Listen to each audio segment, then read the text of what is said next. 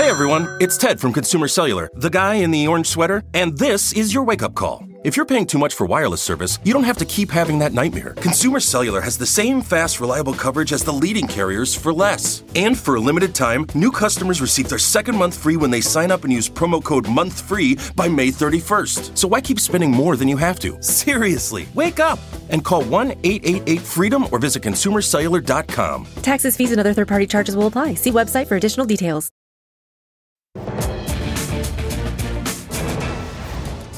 Good evening, everyone. We begin the ReidOut tonight remembering Madeleine Albright, the first woman to serve as U.S. Secretary of State, who passed away last month at the age of 84. Her funeral was held this morning at the storied Washington National Cathedral, where our nation's top leaders sat in the front row.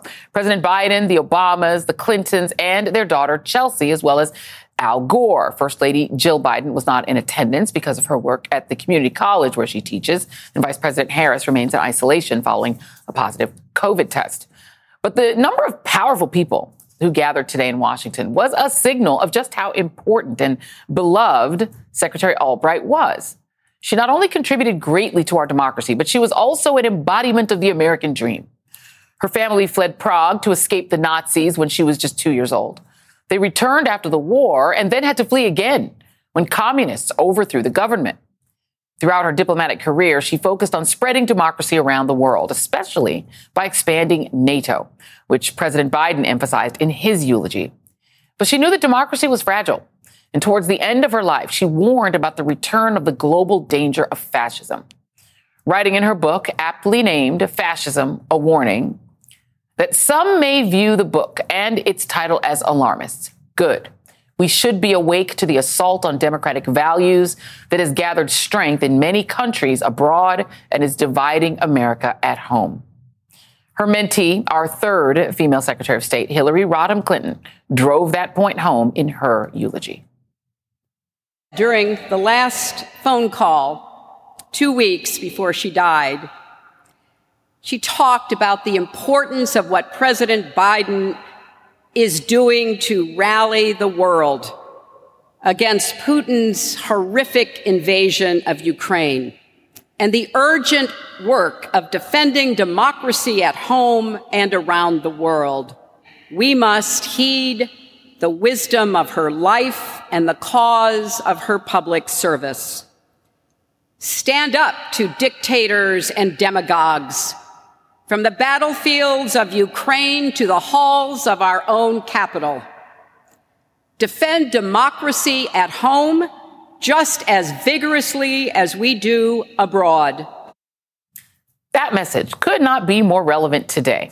With our democracy hanging on by its fingertips, we have crossed the Rubicon to the point where issues like racism and anti Semitism are back in business in the public context in America as a point of not just social, but also of political contention.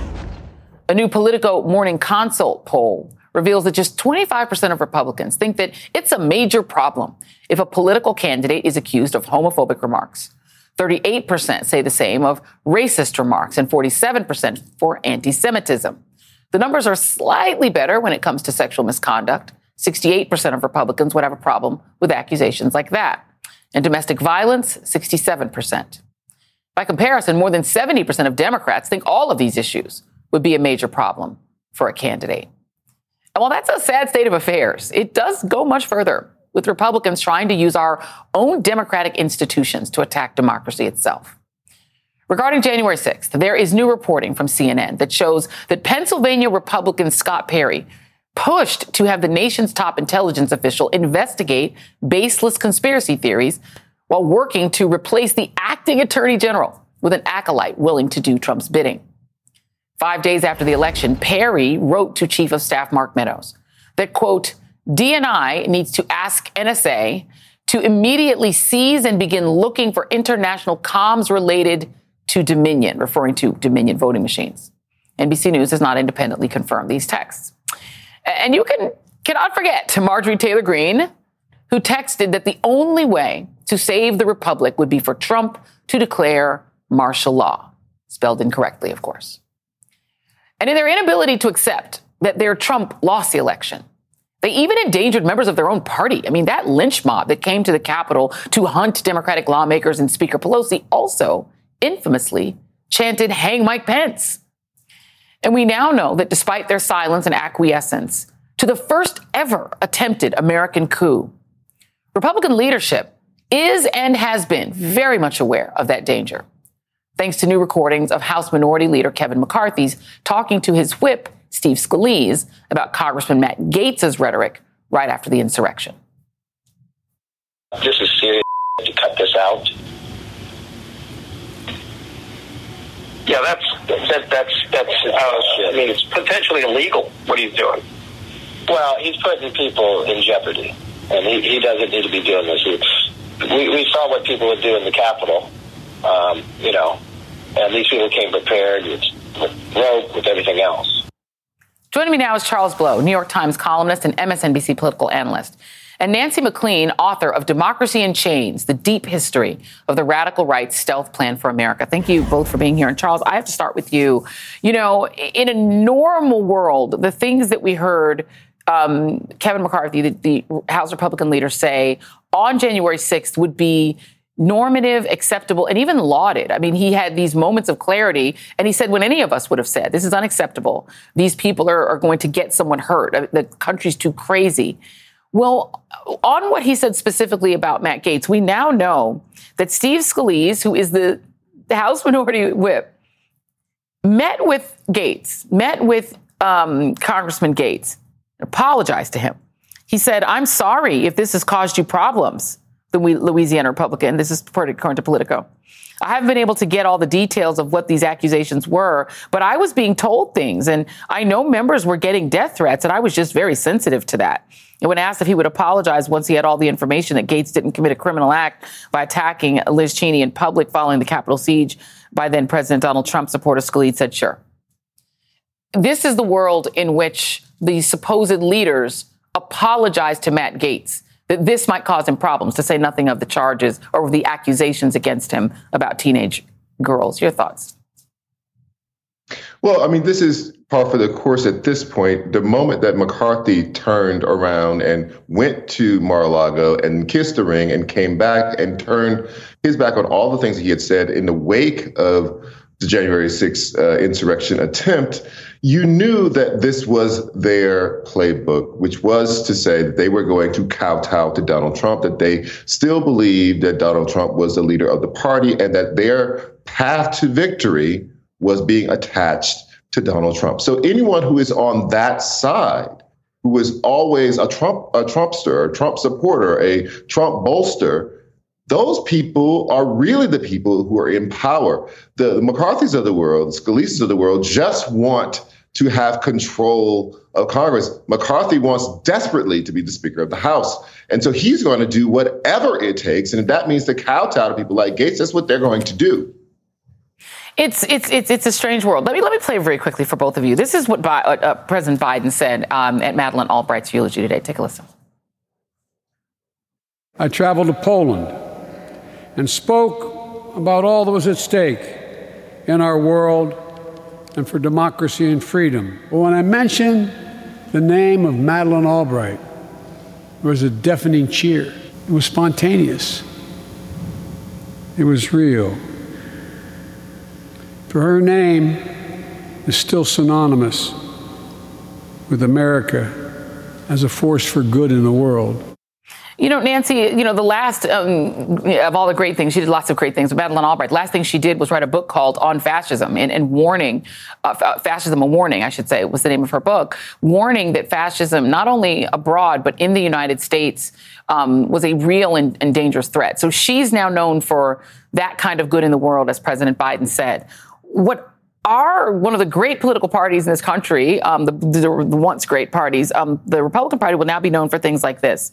Um, this is Scott Perry um, to Mark Meadows on saying they should install their own person at DOJ who would essentially overrule the election and use the power of law to do it.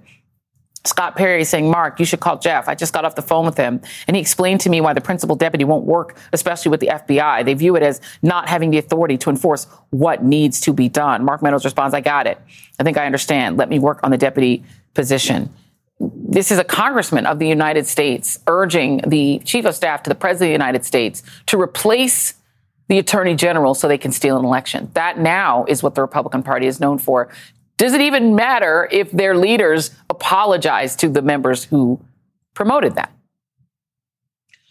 I think it's a little late for apologies. Um, they probably would be insincere, as is, is, pretty clear at this point. But I think it's really important for all Americans to really take note of where we are. Um, we're finding out more and more as the January, uh, the House uh, Select Committee on the January 6th insurrection and attempted coup does its work that the um, this was an, obviously a coup attempt, and it's also as if you take a longer look, which I tend to do as a historian, we see that this goes back. You know, the the Tea Party faction of Republicans and the big donors who back them have not accepted outcomes when their party has lost since 2008 when president obama was elected as the first black president they uh, you know pushed the birther conspiracy. They created the freedom caucus and we now know from the house select committee that the freedom caucus were the most complicit members uh, in the events of january 6th and i would say if people want a sense of how serious this is in the kinds of terms that Madeleine albright laid out that you just quoted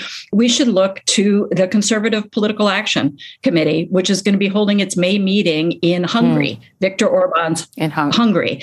So, as you said at the top of the hour so rightly, Joy, these people are manipulating the tools of democracy to undermine democracy and install autocracy. And that's why they're going to see Viktor Orban, who is an expert in this and who rigged the rules so he could just uh, win a very secure reelection with a comfortable margin uh, to work with in their parliament. Yeah, I mean, the, you know, we, on another network here, eh, one of his greatest fans has the most popular primetime show uh, on cable news. You know, Charles, it, it is the the Republican Party has become this sort of inverted pyramid, but the inversion didn't begin with Donald Trump. Uh, it, it, and I've been saying this probably every night this week, and don't get sick of it, uh, audience. It started with the Tea Party at least in the modern era. And people sort of let the Tea Party go by. And now they, there are people even to the right of them, but they are now the big bulk of the Republican establishment in the House of Representatives and even in part of the Senate, Rand Paul and others who are Tea Partiers. How did we, well, the media in general, miss that and miss the importance of it? I know at the time you were writing a lot about it, and we were both, I think, talking a lot about the racial dynamic there that had to do with President Obama, who was the physical alarm that people of color, that young people, that the people who they don't think are the right people could have, could elect a president? Well, I, I think that, you know, if we step a little bit back, we realize that, you know, these people do not believe in democracy. And if we step back from there, we understand that America has never, on the national level, ever truly been a democracy. But for the 48 years from the Voting Rights Act through the time that the, the, the Supreme Court gutted it, you had the closest we'd ever gotten to having an actual democracy where one person equal one vote, that all those votes had the most power, had the same amount of power. But they didn't really because the way that that uh, that the uh, electors uh, or, or for the electoral college are apportioned, no, you never have one vote you having the same power from jurisdiction to jurisdiction. But what what happened with Obama and Tea Party inflamed something that was already existing globally, which was the people from the global south were migrating north. People from the global north, who were mostly white people across the globe, mostly, not all, uh, were having lower uh, fertility rates. And so people started to panic. At a certain point, you were going to get too many people who look like them, not enough people who look like the, us. We would lose control of culture and country.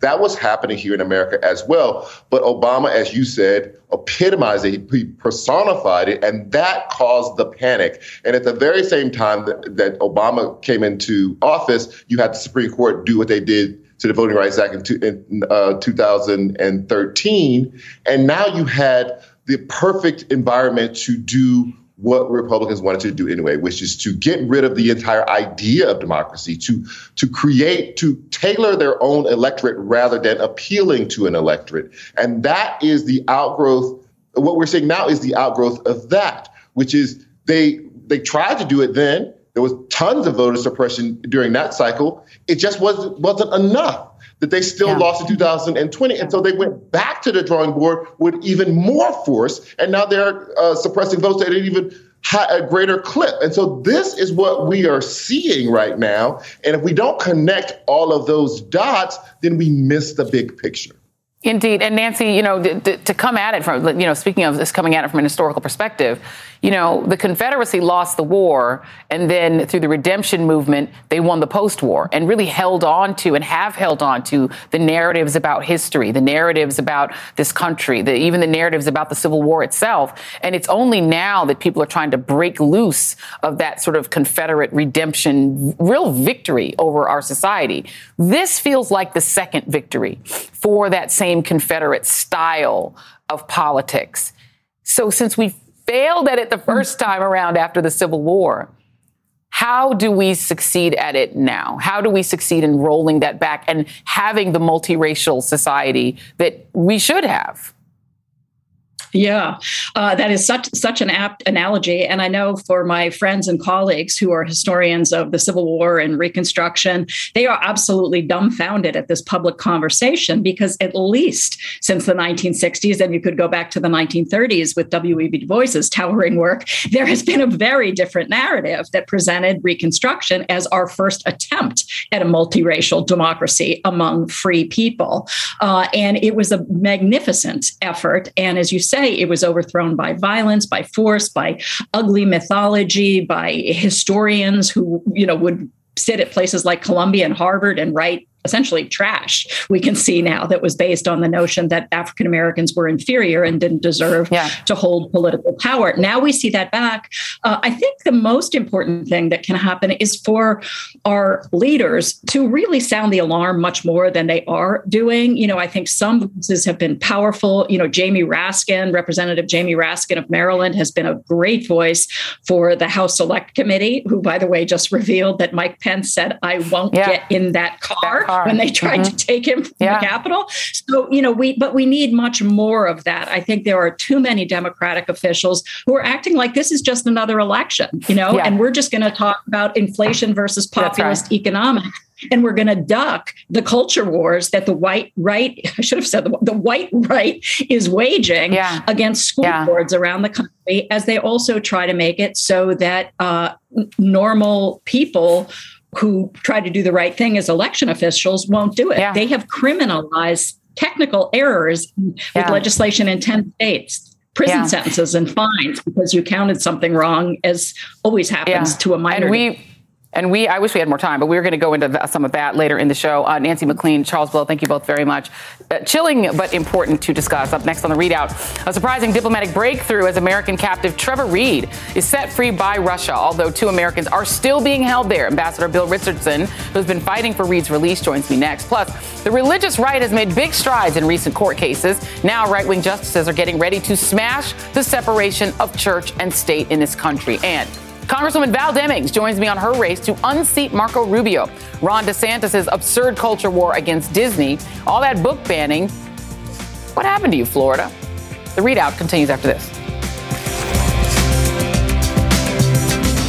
Today and every day, Planned Parenthood is committed to ensuring that everyone has the information and resources they need to make their own decisions about their bodies, including abortion care. Lawmakers who oppose abortion are attacking Planned Parenthood which means affordable, high quality, basic health care for more than 2 million people is at stake.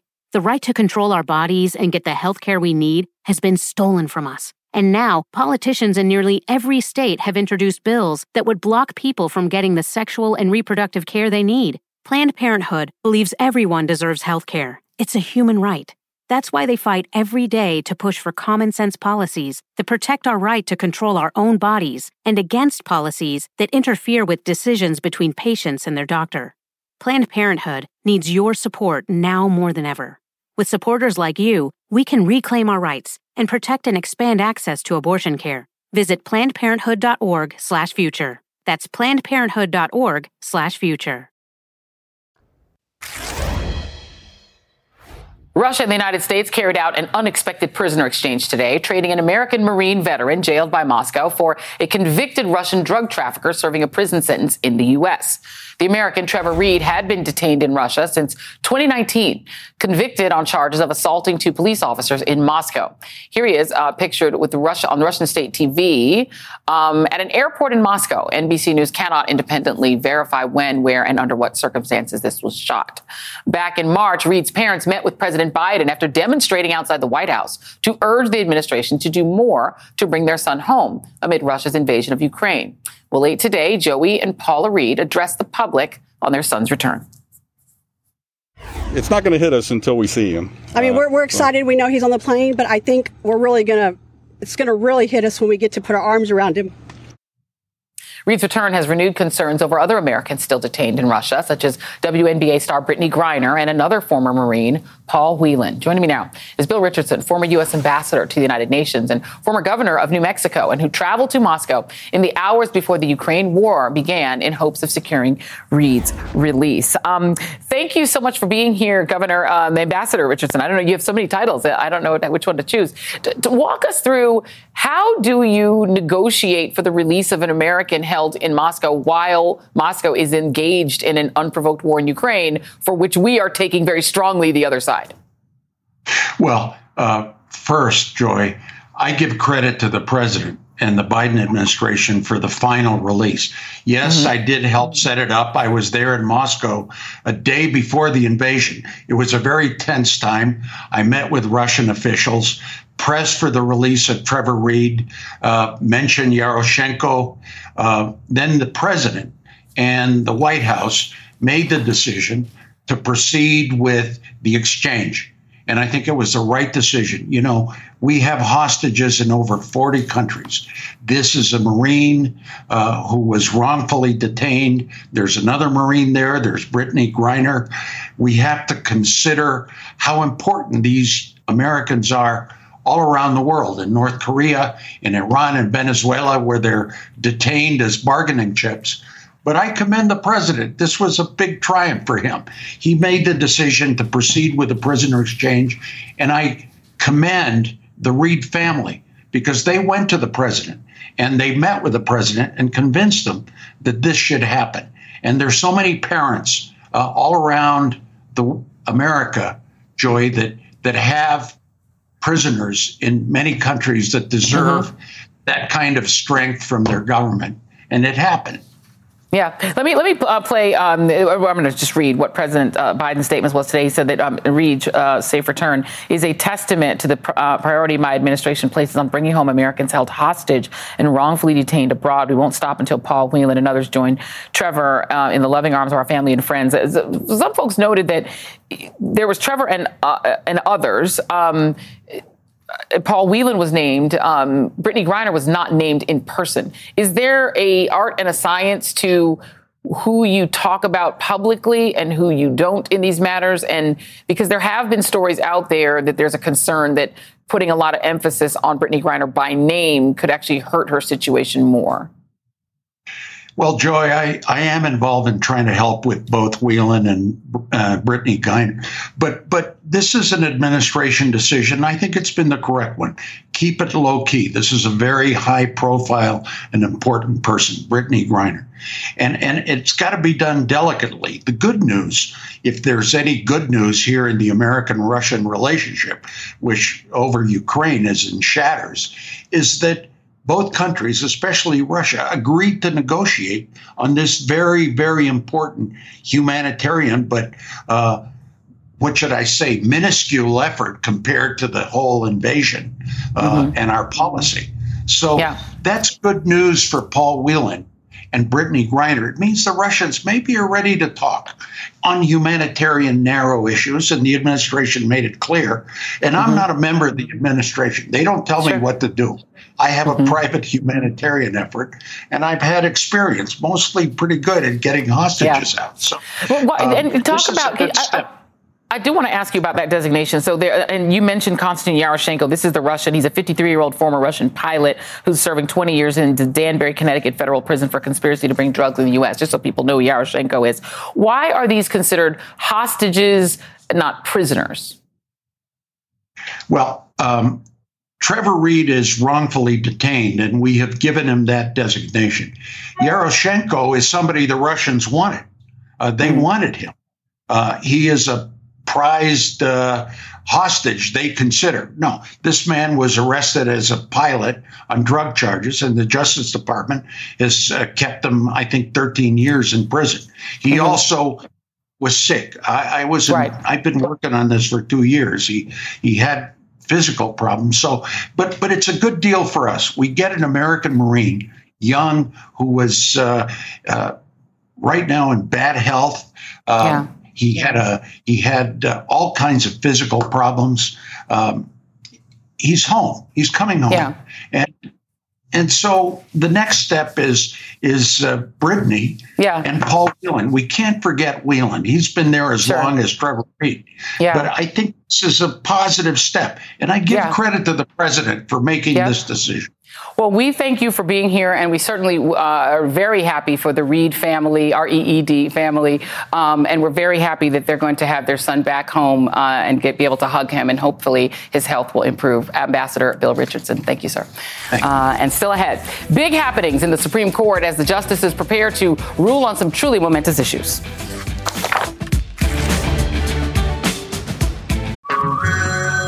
Everyone, it's Ted from Consumer Cellular, the guy in the orange sweater, and this is your wake up call. If you're paying too much for wireless service, you don't have to keep having that nightmare. Consumer Cellular has the same fast, reliable coverage as the leading carriers for up to half the cost. So why keep spending more than you have to? Seriously, wake up and call 1 888 freedom or visit consumercellular.com. Savings based on cost of consumer cellular single line 1, 5, and 10 gig data plans with unlimited talk and text compared to lowest cost single line postpaid unlimited talk, text, and data plans offered by T Mobile and Verizon January 2024.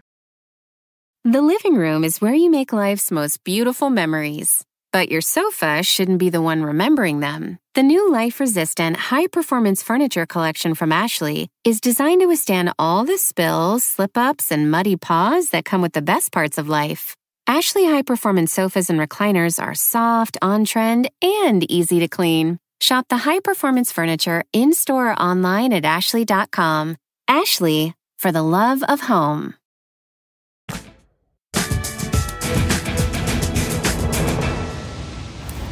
First Amendment of the Constitution clearly states that Congress shall make no law respecting an establishment of religion. That is known as the Establishment Clause. And when it was challenged in the past, the Supreme Court clearly stated that the First Amendment has erected a wall between church and state. That wall must be kept high and impregnable. We could not approve the slightest breach.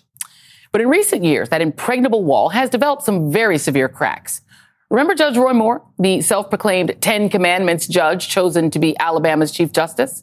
You might remember him mostly for the pedophilia related allegations, which he denied, that marred his Trump endorsed run for the United States Senate. He was defeated by iconic civil rights lawyer Doug Jones. But back in 2001, Judge Moore became the hero of the religious right when under cover of night, he unilaterally had a 5,000 pound granite monument to the Ten Commandments installed in the rotunda of Alabama's state judicial building. A year later, a district judge ruled that the statue violated the Establishment Clause, and it was ultimately removed. The U.S. Supreme Court refused to hear the case. That was then. Today, after years of Republican political campaigning aiming to restore Christian indoctrination in schools and a well resourced, disciplined campaign to fill the courts with members of the Christian right, it seems that a newly constructed 6 3 conservative court is ready to give its seal of approval. Yesterday, the court heard arguments involving a Washington state assistant football coach named Joseph Kennedy a public school employee who repeatedly led his players in prayer at the 50 yard line immediately after games. A number of his players expressed their discomfort, claiming that they felt pressured to pray. He claimed it was private expression of prayer during business hours. The school informed him that his public prayer violated state law and school guidance. They offered him multiple accommodations, which he declined.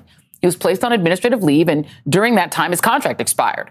He claims he was fired and filed suit all of the lower courts ruled against him. Now, naturally, that turned him into the newest martyr of the religious right, and he took his case to the Supreme Court. Well, yesterday, the conservative justices signaled that they may indeed side with Coach Kennedy. With me now, Elie Mystal, justice correspondent for The Nation, and Robert Jones, CEO and founder of Public Religion Research Institute and the author of White Too Long, The Legacy of White Supremacy in American Christianity. Thank you both for being here. And Ellie, I'm going to start with you. The New York Times did a review of, of court rulings, r- recent court rulings. And this is, it was published by something called this, or the New York Times did a story about the Supreme Court review, which did a study documenting a 35% point in, percentage point increase in the rate of rulings in favor of religion in orally argued cases, culminating in an 81% success rate in the court under Chief Justice Roberts. This is the most pro, they're saying it's the most pro religion court in, uh, since World War II. It's really the more pro, most pro Christianity court. So when you look at that record, it's pretty clear that this coach is going to win, right? Yeah, he's going to win. And the question is really how. Because people need to understand this man was not fired for praying. You do not get fired in American culture for praying to a Christian God. You got some, you know, my Muslim friends, you know, call me later because that, that doesn't apply to you. But if you're praying to a Christian God, that's not, nothing's going to happen to you. This man had his contract unrenewed for being insubordinate and churlish. All right. Because first, yes, he was praying with the kids. Well, that clearly is unconstitutional. I don't even think the court is going to let him get away on that. It's going to let him skate on that. Right. But then he threw a hissy fit and still had to go to the 50 yard line now by himself and pray there. Then he had to go on Good Morning America and talk about his hissy fit. Then he had to have his supporters come to the high school football game. Now, you know, I'm Catholic. My Jesus is spending his Friday nights at a soup kitchen, maybe a methadone clinic. But you know, these these Catholics, their Jesus is going there for Friday night lights. All right. So then his supporters show up at the high school football game, rush the field when he is praying, putting the students at danger, and that's why they didn't renew his contract. And so, what we have to see from the Supreme Court, and I don't know this yet, even based on the oral arguments, we have to see which which insubordinate behavior this current theocratic court is going to allow. Is it just yeah. the good morning going on Good Morning America part? Is it just the praying on, at the 50 yard line, or is it going to go all the way back to indoctrinating all the students and making them pray with him? You know, and I'm old enough to remember, um, Robby, um, the prayer in schools debates, you know, mm. in the 1980s. And when I was in high school, there was a lot of action on the religious right bemoaning the fact that there's no longer pr- Christian prayer in schools. I mean, they weren't, they didn't want Muslim prayer in schools. They didn't, you know, they didn't want Jewish prayer in schools. They wanted specifically Christian prayer to be in schools. And, and, and they blamed in a lot of ways the courts for taking religion out of the schools. Well, here's their, re- their record now.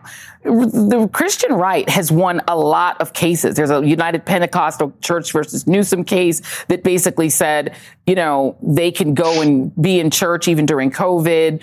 You know, there's the Hobby Lobby case, there's Masterpiece Cakeshop. They are on a winning streak. So why is this feeling of persecution not going away when they are winning and winning and winning? Well, look, I, uh, thanks for having me on. I, I think that it really goes to this basic claim, this brazen claim that America is essentially meant to be a white Christian nation. And these are very intentional, very intentional acts, right? This is not, I mean, he could have gone to, his, to the parking lot and prayed, but he goes under the lights, 50 yard line.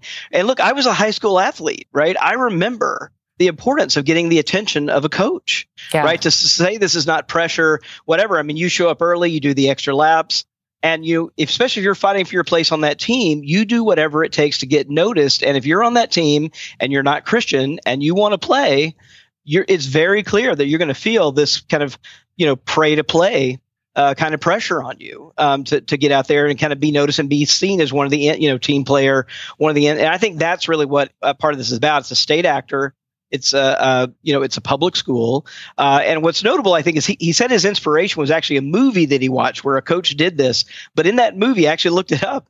It was a private Christian academy right. that was the setting, right? And now he's taking this to a public school. But I think the big point is again this sense that uh, this this claim is literally marking territory. That's why it's important that it was on the 50 yard line uh, at a public school. It's marking territory, and this de- declaration this is a white Christian country.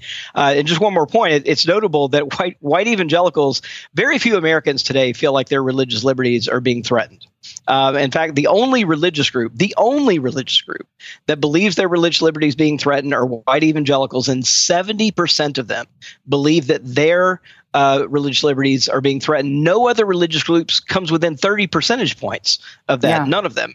Um, and the last thing to say, I guess, is that it's also notable that um, the only other clergy that actually stepped up and made public statements in the Bremerton area were actually on the side of the school district um, in mm. this case, not not supporting this prayer in school because they saw it as a threat to religious liberty, which you know most religious groups, uh, other than white evangelicals today, actually still support.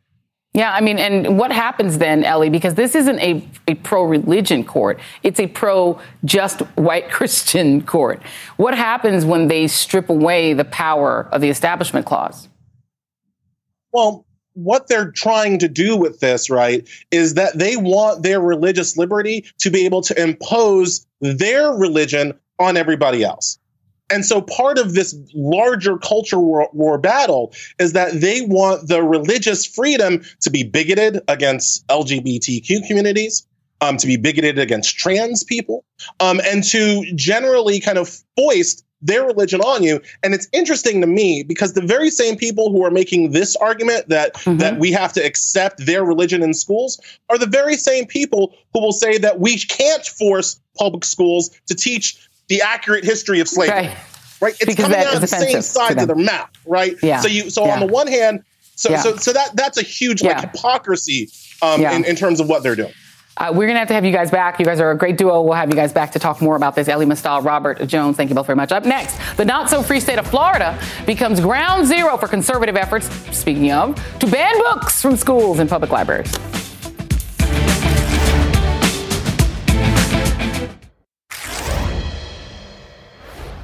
Florida continues to be ground zero in the war on education. Dateline Walton County. Last week, its school district announced that it had pulled 24 books off of school shelves. The titles were from an emailed list of 58 sent by a group called the Florida Citizens Alliance. The far right 501c3 lists respecting ideals of liberty as one of its core values, but their idea of liberty is, well, it's censorship. They're pushing what they call a porn report. That list of 58 books that the co founder of the Florida Citizens Alliance said were distributed to every school system in Florida. Well, Walton County had just 24 of them, which they pulled for review. And today, the group proudly touted Walton County's actions on Twitter. Among the titles pulled are classics like Toni Morrison's The Bluest Eye and Beloved, Judy Blume's Forever, also Angie Thomas's The Hate You Give, which deals with police brutality, and the popular novel 13 Reasons Why. One book on the list, Fifty Shades of Grey, would never in a million years appear in a school library. And then there's the most ludicrous of the books targeted, but not yet removed. As attorney Daniel Uhlfelder noted, this image is enough to get a book targeted. It's an image from Everywhere Babies, a children's book about the newborns on the Florida, the newborns that's on the Florida Citizens Alliance list, which was flagged for depicting same-sex couples, and in one case, a same-sex interracial couple. Uhlfelder, who's running for Florida Attorney General, told USA Today that the group wants to ban the book because it conflicts with Section 27 of the Florida Constitution, which says marriage is between a man and a woman. Equally disturbing is the group's so called strategic partners. Among the groups listed on its website, the Florida Oath Keepers, the Oath Keepers, and at least seven different Tea Party groups. So naturally, the Florida Citizens Alliance found a partner in Tea Partier turned MAGA warrior Ron DeSantis. So much so that he appointed its founders to its his Education Transition Committee back in 2018, which explains why the Florida Citizens Alliance backed his Stop Woke law, banning anything that makes white students uncomfortable in conversations around race, and his Don't Say Gay law, just a handful of the fronts in the DeSantis culture war that's turned even the Magic Kingdom into a battleground. And Congresswoman Val Demings joins me to discuss next. Ron DeSantis tries to position himself as a competent MAGA warrior, but his battle with Disney over its opposition to his Don't Say Gay law appears to be rather incompetent. After stripping Disney of its self governing authority last week, the Miami Herald reports that legislators failed to notice an obscure provision in state law that says the state could not do what legislators were doing unless the district's bond debt was paid off. Oops, well, Disney, they did notice and quietly informed investors that it was confident that the move wouldn't hold up in court because it violated a pledge that Florida made to Disney when it established the Reedy Creek District 55 years ago. DeSantis is also bullying Orange County with his new congressional dis- redistricting map. Last week, he signed the map that erases two districts that sent black representatives to Congress. The 5th district, represented by Congressman Al Lawson, and the 10th district, which includes Orlando currently represented by Congresswoman Val Demings. Val Demings, my brain isn't working tonight. Congresswoman Val Demings, who's running for U.S. Senate, joins me now. Congresswoman, thank you so much for being here. Uh, I think that, you know, banning baby books has like fried my brain. Um, thank you so much for being here. Let's talk first about, because, you know, what did go under the radar with all of the talk about Disney and all of the talk about the other things that uh, the stop woke and all that is this robbing of black power from the same district where Disney is, your district, which DeSantis eliminated, and Al Lawson's district. Your thoughts? Well, Joy, it's great to be back with you, and I'm not really sure what what that's about because what we do know is that the voters should choose their representatives, and the representatives do not choose their voters. And when I look at the proposed maps coming out of Tallahassee, that's exactly uh, what is taking place. But and then, as you've indicated, two districts, uh, my district and the district that is represented uh, in North Florida by Representative Al Lawson. But of course, um, you know, people are not silent on this. Uh, everybody deserves good representation. I think that the voters in District 10 and District 5 feel they have a good representation. And so they will be fighting, and others will be uh, fighting on their uh, behalf. I guess when you cannot win on your own merit, on your own hard work, on your own record, you draw districts that are clearly uh, gerrymandered. And, and it, you know, it feels a, a little personal. I mean, your husband is the mayor of the county that, you know, where Disney is. He's attacking Disney. Um, essentially sticking that county, um, Orange County, with a billion dollars. A, a debt, it's being called a debt bomb of a billion dollars if that uh, special district is revoked. Here's what the Orange County tax collector Scott Randolph tweeted. If Reedy Creek goes away, the $105 million it collects to operate services goes away. That doesn't just transfer to Orange County because it's independent taxing district. However, Orange County then inherits all the debt and all the obligations with no extra funds. Is Ron DeSantis trying to eliminate your political power and also bankrupt Orange County and Osceola County? Does that feel personal? Well, what I do know is uh, Mayor Jerry Demings is going to continue to look out for what is in the best interest of Orange County residents. That's why they elected him. But look, Joy, Disney is in my district. Uh, I represent Disney, and you know, Disney has been a, a great community partner for well over 50 years. They employ over 80,000 people. Millions of people come from every part of the globe to experience what we have here. And clearly, uh, this decision to strip away Disney's uh, independent status was not clearly thought out. I don't know if it was made in the heat of the moment, but it does come with a cost. Look, Reedy Creek provides fire service. 100% of police service is paid for. Other emergency services, that bill has to go somewhere. And you've already mentioned the $1.1 billion bond debt that Disney has. It has to go somewhere. And to even contemplate giving that or passing that burden onto Orange County residents just yeah. makes absolutely no sense. But look, the, you know, the legislature passed it, the governor signed it. The person I'm running against, Senator Rubio, certainly hasn't opened his mouth, or what he said was basically, "What's what's the matter with this? It's a good idea." And yeah. so, you know, he made a statement. Why do we treat Disney differently? Well, what about the residents of Orange County? We're right. supposed to be taking care of them. And also, well, and the res- and the whole state of Florida, because that billion dollar bond debt, that's going to go somewhere, not just to Orange County, it's going to go all over the state. You mentioned uh, Marco Rubio. You're running against him, and voters are going to have to try to get to the polls. But now they're going to have to get through Ron DeSantis' secret police. Uh, uh, there's no other governor that he has a private police force. He's created his, the nation's only election election police unit, which I presume is going to have a, a lot of focus on people who look like you and me.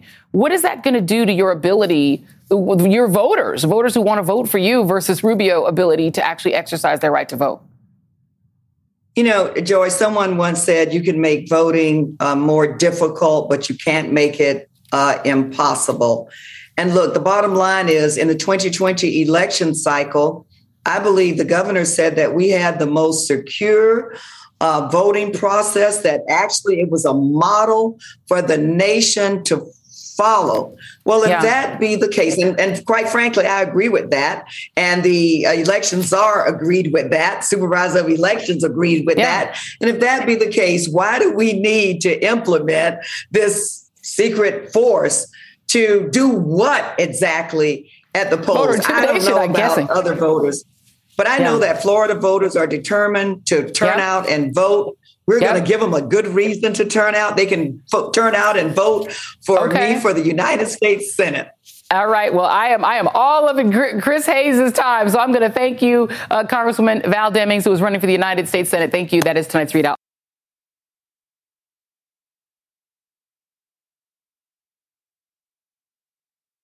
The living room is where you make life's most beautiful memories. But your sofa shouldn't be the one remembering them. The new life resistant, high performance furniture collection from Ashley is designed to withstand all the spills, slip ups, and muddy paws that come with the best parts of life. Ashley high performance sofas and recliners are soft, on trend, and easy to clean. Shop the high performance furniture in store or online at ashley.com. Ashley, for the love of home.